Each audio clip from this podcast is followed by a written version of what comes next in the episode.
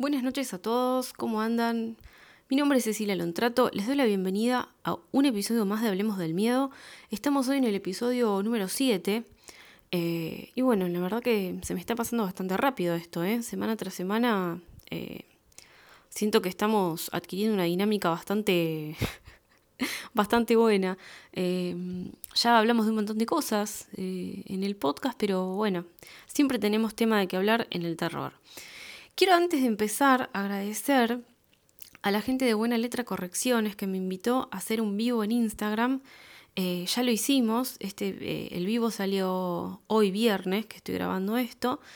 Eh, y para los que no lo vieron, se pueden sumar a la cuenta de Buena Letra y lo ven ahí porque queda todavía algunas horas disponible para, poder verlo. Eh, así que bueno, gracias por la invitación. Ahí estuvimos hablando de, terror, del género. Estuvimos hablando un poquito de los subgéneros, de cómo escribir terror eh, y en general de, bueno, de cosas literarias, de libros, em, eh, de qué es lo que asusta en la actualidad.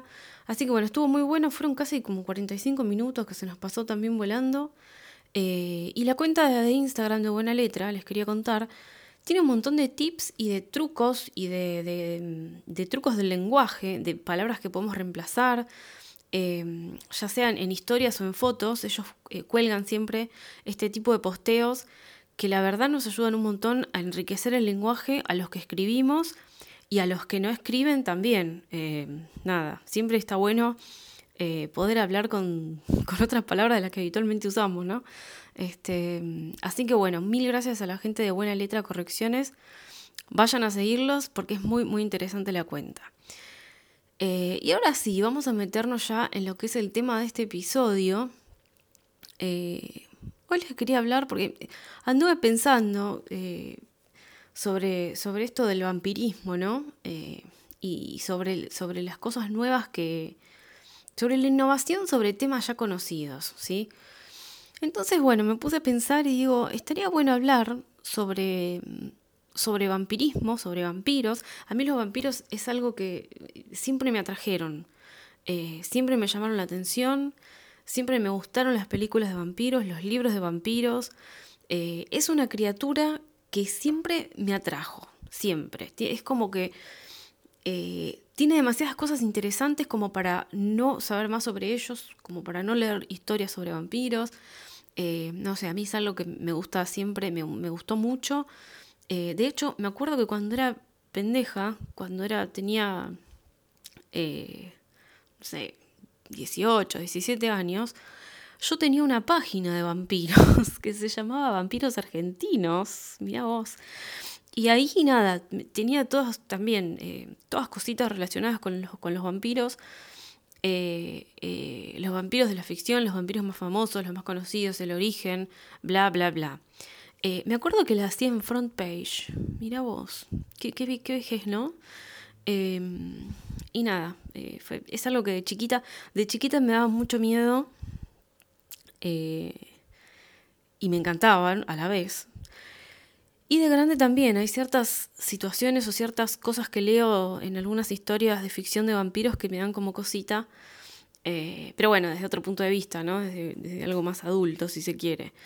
Eh, así que bueno, pensaba en eso, pensaba en, cómo evolucionó el tema de, de, la figura del vampiro en la ficción y qué tenemos de nuevo en ese aspecto. ¿Qué, ¿Qué hay de diferente eh, de, lo que se sale de la tradición, de lo que se sale de la norma en cuanto al vampirismo?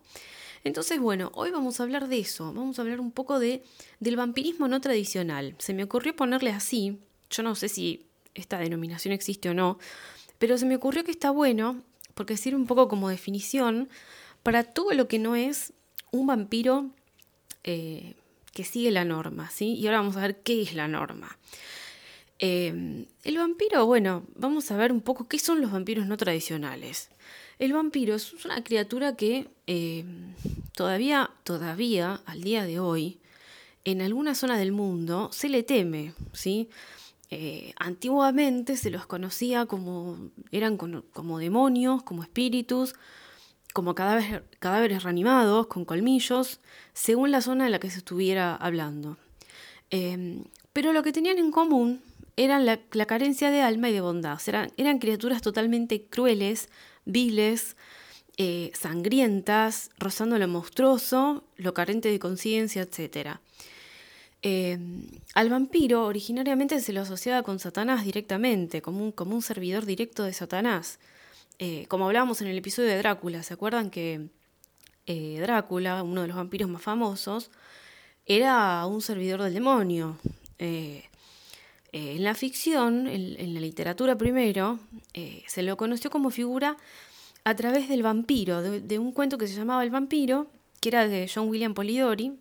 Eh, se los recomiendo mucho para que lo lean, porque quizás se podría considerar eh, como, como el primer vampiro, ¿sí?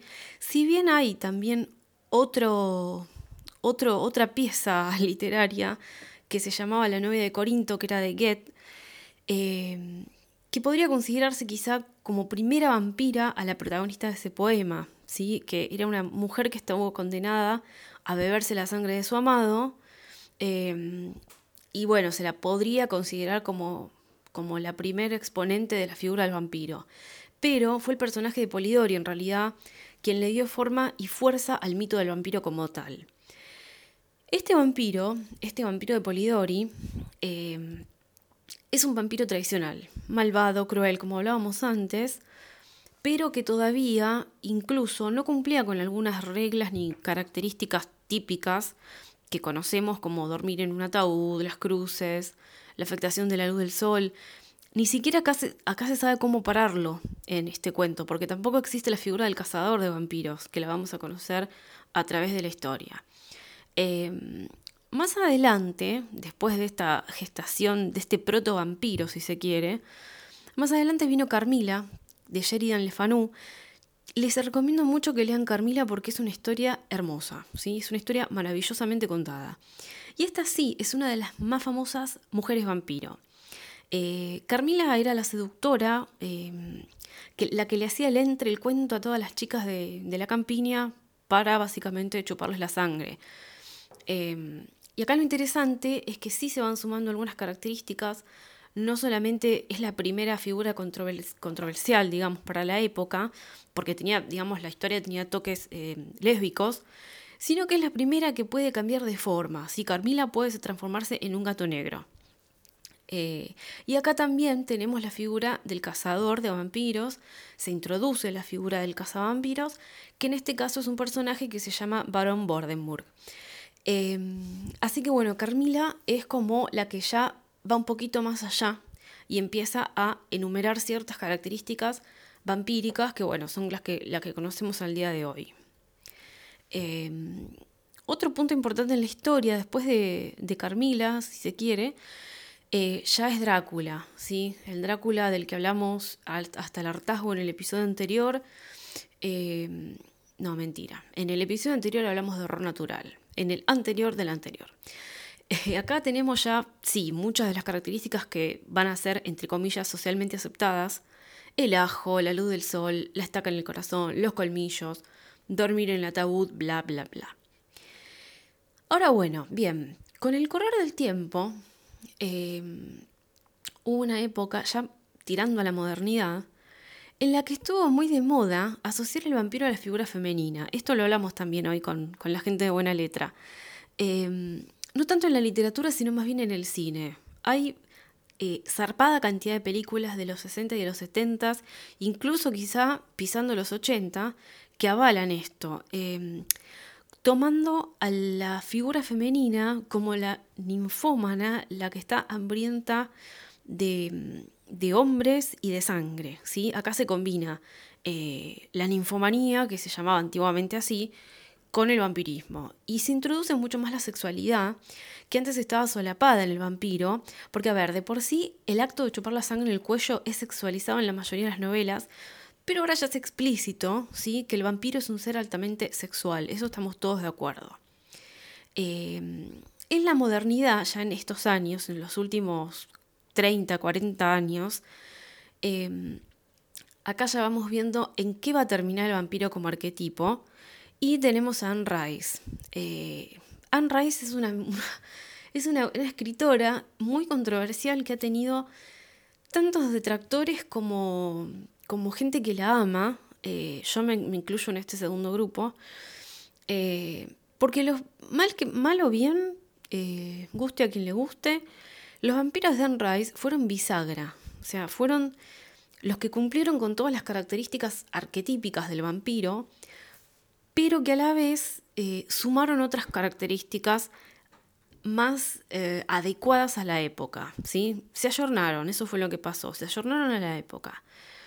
Eh, los vampiros de Anne son sensuales, refinados, todo lo masculino y varonil se va a la mierda, y acá damos paso al, al homoerótico, la búsqueda de la identidad también del vampiro. Eh, y acá tenemos, digo que son bisagra por esto y porque vemos un abandono total de la falta de conciencia y de la monstruosidad de la que hablábamos al principio, ¿sí? Acá incluso tenemos la culpa de ser lo que son. Ustedes se acuerdan del, vampiro Louis, el, tipo tiene culpa, o sea, no quiere ser así. Em, pero bueno, eh, los vampiros de Rice, le pese a quien le pese, son bisagra y pegaron muy, muy fuerte en la cultura popular, ¿sí? en los lectores de terror, en los lectores de, aunque no sea terror, digamos, porque si bien son, eh, se trata el tema del vampirismo, son vampiros hechos y derechos, eh, toca un montón de temas la obra de Anne Toca la filosofía, toca la moralidad, toca la religión, toca la historia. Yo les recomiendo mucho que lean eh, las crónicas vampíricas de Anne eh, porque es riquísima en un montón de aspectos. ¿sí? Las conversaciones que tienen los vampiros entre ellos, eh, sobre todos estos temas, sobre filosofía, sobre la evolución de la humanidad, sobre el hombre, sobre la naturaleza del hombre, de la vida, de la muerte, bueno, un montón de cosas que nos hacen pensar, nos hacen reflexionar. Eh, y nada, tiene una pluma de la, hostia, la verdad que escribe muy, muy bien. para el que no lo leyó, creo que va a ser una buena experiencia. Eh, y acá, bueno, ya con esta bisagra en la historia del vampirismo de la ficción, yo ya acá, no, a ver, no voy a dar nombres ni a mencionar libros o películas, pero en nuestros días, hoy por hoy, ya tenemos vampiros que no beben sangre humana, vampiros vegetarianos, vampiros que se alimentan de suero, de sangre sintetizada, químicamente, vampiros de laboratorio, vampiros que no quieren ser vampiros y que quieren volver a ser humanos, bla, bla, bla. Y acá sí le doy la derecha un poco a los detractores de Anne Rice.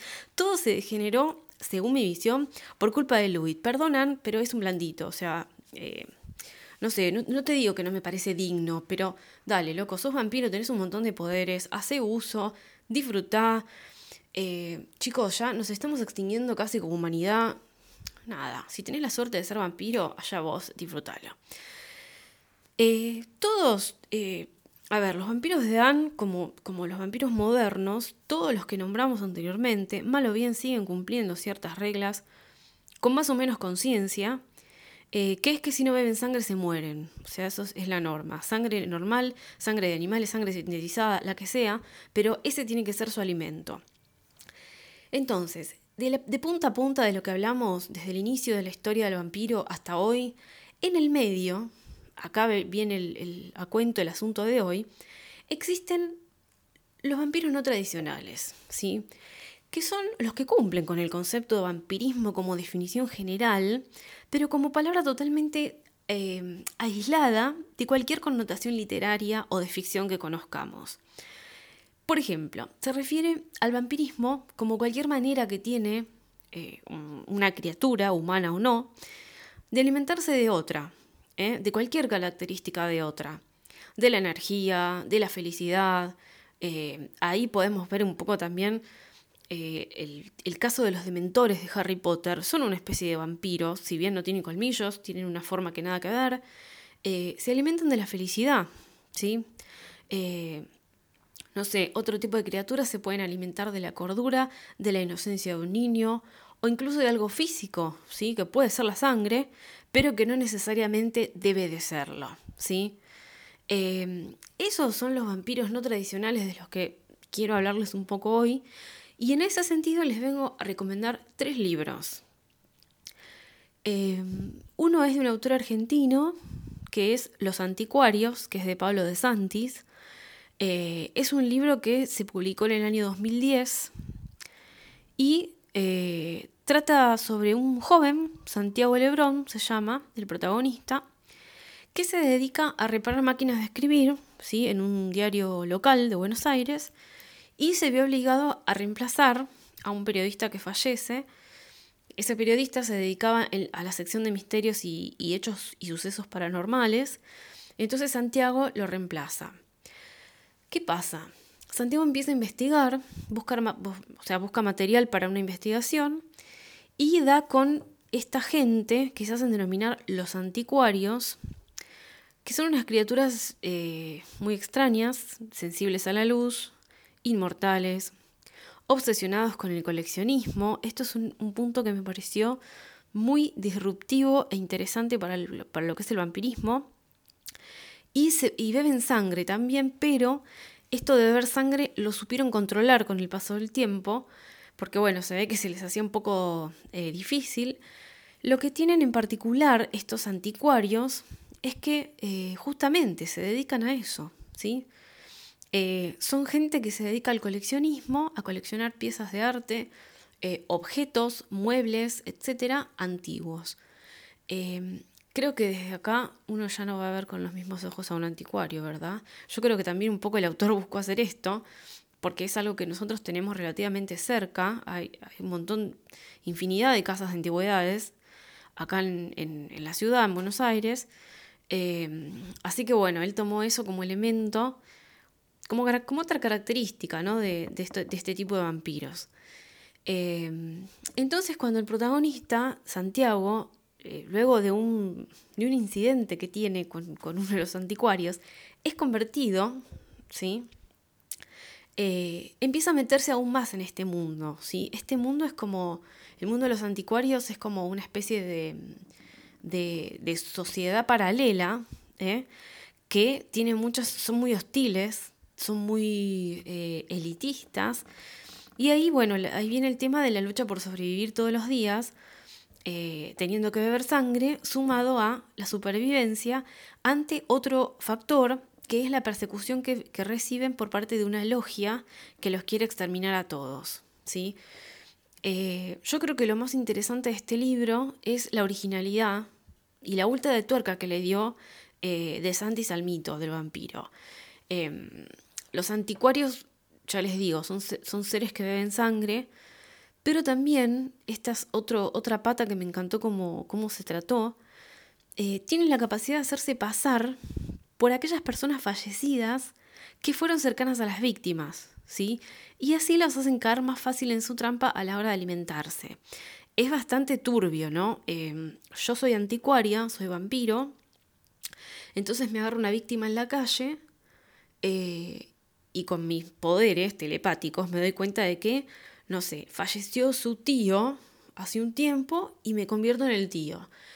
Eh, nada, eh, me pareció bastante original esa parte. Eh, también tienen la cualidad que si bien son sensibles a la luz, se pueden mover durante el día y llevar una vida que a simple vista puede resultar normal. De hecho, tienen sus locales de antigüedades a la calle, eh, y están obsesionados con los objetos antiguos, ¿no? Eh, de ahí el nombre, obviamente, y se dedican a oficios que son como, em, eh, como, muy, artísticos, son libreros, coleccionistas y demás. y también otra característica que tienen en común es que son muy enigmáticos, son muy misteriosos, muy, muy oscuros, eh, pero a la vez atrayentes, ¿sí? Pero ojo, porque también son súper crueles y despiadados a la hora de defender lo suyo como cualquier criatura, ¿no? Em, eh, en este eh, libro yo lo que vi es que los personajes tienen mucha profundidad en el desarrollo y crecen a medida que la historia hace su camino, ¿no? y otra cosa que me gusta mucho es la atmósfera porque se va como ahí eh, equilibrándose entre lo tétrico y lo, horroroso. Em, las sombras nocturnas siempre, siempre están. Eh, hay como una cosa de, un plus em, de, lo que fue la Buenos Aires de los años 50, porque se desarrolla en, ese, en esas épocas. Y eh, nada, bueno, el condimento este de unos anticuarios extraños que rondan por los barrios. Bueno, nada, es una historia que promete. ¿eh? Yo se la súper recomiendo. Acá tenemos, tenemos un exponente claro de lo que es el vampirismo no tradicional. Eh, acá, digamos que vemos que no duermen en ataúdes, no se los mata con ajo, pueden salir un poco a la luz del sol, tienen solo sensibilidad. Eh, tienen conciencia, por supuesto, este, no tienen culpa de lo que son, esto no, no, está, no está, visto en el libro, eh, y están obsesionados con los objetos antiguos. ¿sí? Esta vuelta de tuerca me parece muy original. Eh, así que ahí yo creo que es, es un, son unos vampiros no tradicionales bastante copados. y bueno, que se desarrolle la historia en Buenos Aires es otro punto que suma muchísimo. Eh, el segundo libro que les voy a traer hoy para que lean es uno que ya recomendé en su momento, pero que a mí me partió la cabeza mal. Es Vampiros, se llama así, Vampiros, de Brian Lumley. Eh, este libro se publicó en el año 1988 y es el segundo de la saga Crónicas Necrománticas de Brian Lumley. Eh, y no, no les quise recomendar el primero porque me parece que este eh, explora mucho más y, y, nada, lo pueden leer igual. Explora mucho más lo que es el vampirismo en sí. Em, desde una faceta poco común. el tema que estamos tratando es el, el, vampiro no tradicional y acá hay bastantes elementos no tradicionales. De hecho, se coquetea con otros mundos, con los viajes entre lo astral y lo terrenal, etcétera. La historia eh, se centra en un nigromante, es eh, un, hombre que tiene la capacidad de comunicarse con los muertos, muy poderoso, que se llama Harry Keogh. La particularidad de Harry es que está muerto, eh, pero incluso bajo su condición de alma, digamos de espíritu, puede comunicarse con sus compañeros en esta lucha, en esta guerra contra los vampiri o vampiros. Acá yo les quiero decir que además de, la figura del vampiro no tradicional que vamos a ver en este libro, tenemos una historia súper original y vos decís es un delirio, pero está perfectamente armada. Keogh, Harry Keogh, pertenece a un área de los servicios secretos británicos. ¿sí? Ese área tiene, eh, los miembros de ese área tienen facultades sobrenaturales, eh, como la necromancia, la teletransportación, bueno, eh, y demás eh, poderes, y están como mucho más preparados que el resto de los mortales para luchar contra las fuerzas del mal. Eh, a partir de ahí hay una matanza de miembros del servicio secreto ruso a manos de un ejército de soldados resucitados por otro nigromante que se llama Dragosani, también que está muerto, y eso es el disparador para que los rusos pidan ayuda al Reino Unido donde trabaja Keo, y eh, unan fuerzas en pos de derrotar a este Dragosani y a sus subordinados. Em, a ver, vamos recapitulando. Acá tenemos, ya tenemos un montón de criaturas. Tenemos nigromantes, muertos que, están acá entre nosotros y pueden hablar con nosotros, eh, revividos, vampiros, bueno, hay de todo, ¿sí? Y encima de todo eso, el servicio secreto eh, eh, inglés y ruso. Chicos, ¿qué más pueden pedir en una historia? Eh? más allá de la historia, yo creo que uno, de los aspectos más interesantes que encontré en el libro fue la forma en la que Lumley concibe la transformación de un hombre en vampiro. es súper gráfica, es escatológica, se los digo. Pero, a ver, ojo, sin causar repulsión, esto no es tomado eh, en broma en ningún momento, esto es una historia seria. Em, no causa repulsión, porque lleva a pensar que es algo totalmente lógico y natural. Digamos, tu, tu mente cuando va leyendo va diciendo, pero claro, es totalmente eh, normal. Eh, acá la, transformación en vampiro es vista como desde el lado del crecimiento de una planta, desde que semilla hasta que se desarrolla.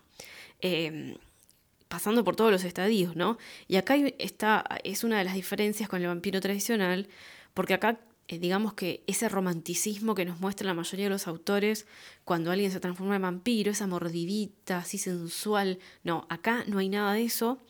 es escatológico, se los digo. La mordida delicada y ese desmayo placentero del que, del que estamos acostumbrados a ver, ese hilito de sangre cayendo por el cuello, no, están totalmente ausentes. Eh, acá lo flashero es que, según la saga esta, eh, los vampiros originales, los primeros, son seres que vienen de otro mundo y que ya en la Tierra desarrollaron ese gusto por la carne humana y la sangre humana, ¿sí? Eh, acá ya tenemos algo totalmente original, yo por lo menos nunca lo vi. Eh, y la mordida de alguna de estas criaturas puede implicar o su deseo de alimentarse, y ahí no importa si la persona se muere o no, o la transformación de la víctima en uno de ellos, para lo cual la parasitan, ¿sí? como les decía antes, hasta que el agente implantado se fusiona con el cuerpo. ¿Se entiende? Es como el vampiro te muerde, te implanta algo que va creciendo en tu interior, como si fuera una planta, es totalmente biológico, hasta que te transformás eh, al 100%. Eh, otra cosa, a ver, por si todo lo anterior que les conté fuera poco, tenemos que estos vampiros son capaces de transformar la carne. Esto es un flash. Cuando lo necesitan, crean apéndices, protuberancias, prolongaciones en el cuerpo, en su cuerpo físico, y, que pueden usar a discreción, ¿sí? Hasta pueden separarlos de su anatomía y hacerlos caminar por cualquier parte. O sea, si yo, no sé, tengo dos brazos, soy vampiro y tengo dos brazos, me falta un brazo, ¿qué hago? Me lo creo, me sale por otra parte de mi cuerpo eh, y hasta puedo hacer, hasta puedo separarlo de mi cuerpo y que vaya tú, tú, caminando solito ahí haciendo de las suyas. Em, un flash, muy útil. Así que bueno, este segundo libro, Vampiros, yo eh, fue uno de los mejores libros que leí del género. Eh, porque es entretenido, tiene ritmo, es intrigante, es original sobre todo. Em, quizá cuando uno lo cuenta puede parecer tipo un delirio, pero no lo es. Eh, la verdad que no lo es.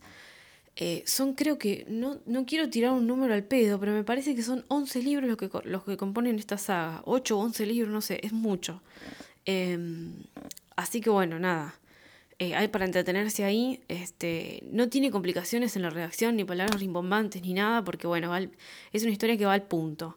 Este, hay dos personajes que a mí me gustaron mucho. Eh, no les quiero spoilear demasiado, pero si van a leer el libro, prestenle atención a un personaje que, se llama Fedor Ferenzi y Julian Bodescu. O sea, son mis dos preferidos de ahí. Este, ambos vampiros, ¿no? Por supuesto. Eh, y el tercer libro, el tercer libro es un libro que ahora está como con el hype ahí arriba porque se va a hacer una serie. No sé si salió ya, no sé. Eh, se trata de Nosferatu de Joe Hill. Eh, este libro se publicó en el año 2013 y bueno, Joe Hill, como la mayoría sabe, es el hijo de Stephen King y no por ser el hijo de va a tener que escribir mal y decir, ay, claro, escribe porque es el hijo de Stephen King. Escribe de la hostia, ese flaco escribe muy bien. Eh, acá en Nosferatu eh, vamos, tenemos una historia de una chica, de una adolescente, que se llama Victoria, Victoria McQueen, que es una nena, una chica que tiene un don especial para encontrar cosas perdidas. Eh, en realidad, ese don lo lleva a cabo con ayuda de su bicicleta. Eh, o sea, se le pierde algo. Ella se monta la bicicleta, cruza un puente, un puente mental, y finalmente da con el objeto perdido. ¿sí? Eh, un día, la piba adolescente se calienta con los padres, agarra la bicicleta y se va pero no aparece en su puente, en donde siempre encuentra las cosas, sino aparece en un lugar que se llama la Casa del Trineo, que es una casa donde reside un tipo, un viejo, un anciano, llamado Charlie Manx, ¿sí? quien la secuestra. Y ahí hay un montón más de chicos. A ver, si ustedes leyeron a Stephen King, sepan que Joe Hill va por el mismo camino, eh, muy cruel, es muy fuerte lo que escribe, muy turbio, muy psicológico, además de visual. Em, allá en esa, en esa casa donde, donde cae Victoria, hay un montón de niños también este, secuestrados. Y el anciano Manx eh, también tiene un vehículo. A ver, porque acá está el paralelismo, ¿no? Victoria tiene su bicicleta, cruza ese puente, eh, ese puente que la lleva al otro lado, si se quiere, una frase de moda por Stranger Things, Y Manx, el anciano, también tiene un vehículo que le permite ir de un mundo a otro, como la bici de Victoria, que es un Rolls Royce de 1938 con la matrícula Nosferatu. No dice Nosferatu con letras, sino que dice NOS4A2, Nosferatu. Em, es decir, que tanto él como Victoria tienen ese don, tienen ese poder sobrenatural que les permite viajar de un mundo a otro, ¿sí? del mundo, si se quiere, eh, de los sueños o el mundo eh, de, las realidades paralelas que uno puede construir eh, y volver al mundo real. ¿sí? Según este anciano, que la verdad no quisiera que mis hijos se crucen con alguien como él, él rescata, entre comillas, a los niños de la vida de mierda que el mundo supuestamente les depara, pero la realidad es que él se alimenta de la vida de esos chicos, ¿sí? Y acá es donde vemos su naturaleza vampírica. Eh, Manx, este hombre, cuenta con la ayuda de Bing. ¿eh? Es una especie de, a ver cómo les puedo decir, es una especie de Renfield. ¿sí? El Renfield de Drácula, ese ayudante que hace lo que sea por tener un, un 1% del poder que tiene el amo. Siempre anda con una máscara de gas, este tipo. Y es el trabajo sucio de distraer a los adultos. Eh, nada, tiene sexo con las madres de los chicos, las viola. Eh, nada, es el que le consigue las víctimas a Charlie Manx, pero es totalmente, es mucho más sádico que Manx. O sea, eh, nada, es el alumno que quiere superar al maestro, digamos. Muy turbio ese personaje. entonces, ¿qué pasa? Cuando Charlie Manx se cruza con esta chica, con Victoria, se las ve negras porque él no sabe que la, la nena tiene la misma capacidad que él de moverse entre mundos. Y ahí es cuando la enfrenta de igual a igual, ¿sí? Ahí es cuando también se ve la crueldad de él al no poder alimentarse de ella, porque ella no se doblega tan fácil, porque tiene poderes, em, la deja de ver como una criatura, como una nena, y la puede, a ver, no la puede manipular, no se puede alimentar de ella, no la puede doblegar mentalmente. Entonces el tipo piensa, bueno, vos sos como yo, bueno, ahora vas a ver, no te voy a tratar como alguien inferior. Y ahí se pone peludo el tema. Eh, es una novela, chicos, muy cruda, muy dura, muy fuerte. Eh, a mí, por supuesto, me encantó, me encantó. Eh, hay que leerla mm, prestando atención, ¿eh? porque también viaja en distintos momentos del tiempo. No, no es que viaja en distintos momentos del tiempo, es que tiene una línea temporal muy larga. Empieza desde la niñez de ella hasta que ella ya es una adulta, tiene un bebé y está como en pareja. pero Mans no la deja de perseguir en toda su vida, ¿sí? Porque le queda al viejo la vena de que esa piba no puede existir, porque no puede existir alguien que tenga la misma capacidad de que él y que quiera hacer el bien. Em, acá hay otro tema, otro, otro mambo que tiene Manx, es que él supuestamente dice que lleva a los niños a una tierra, a un lugar donde siempre es Navidad.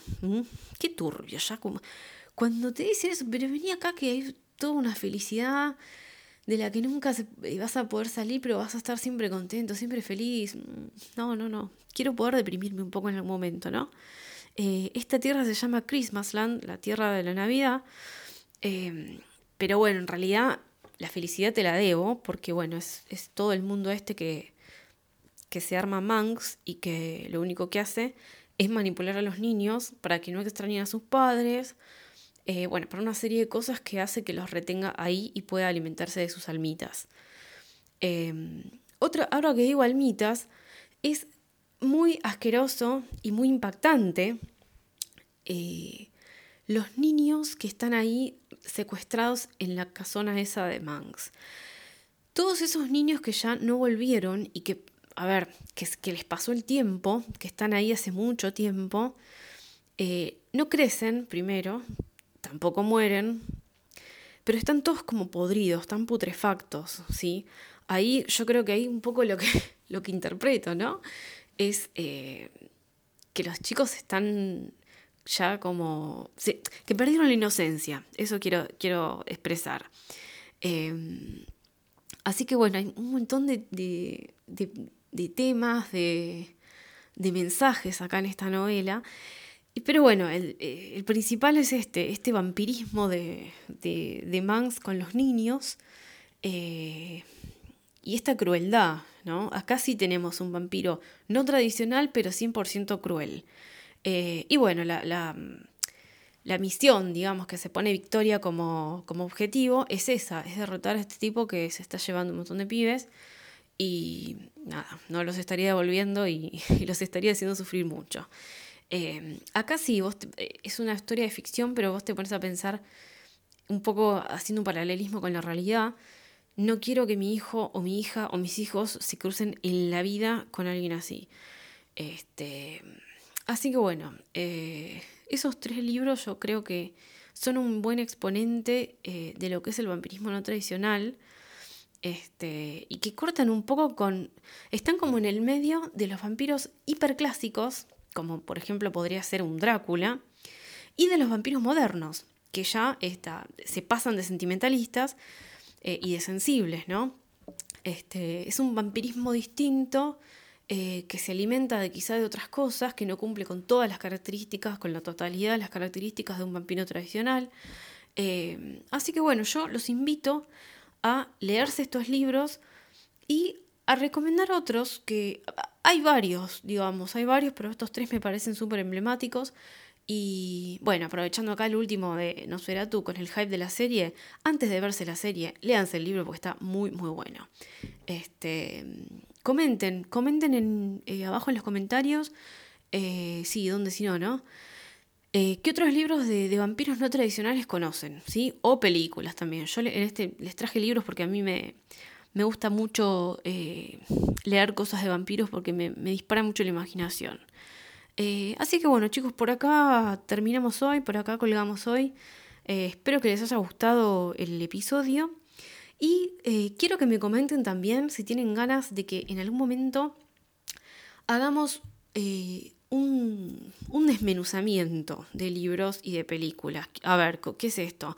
Acá yo hasta, hasta hoy les vine recomendando libros sin spoilear, porque la idea es que los lean.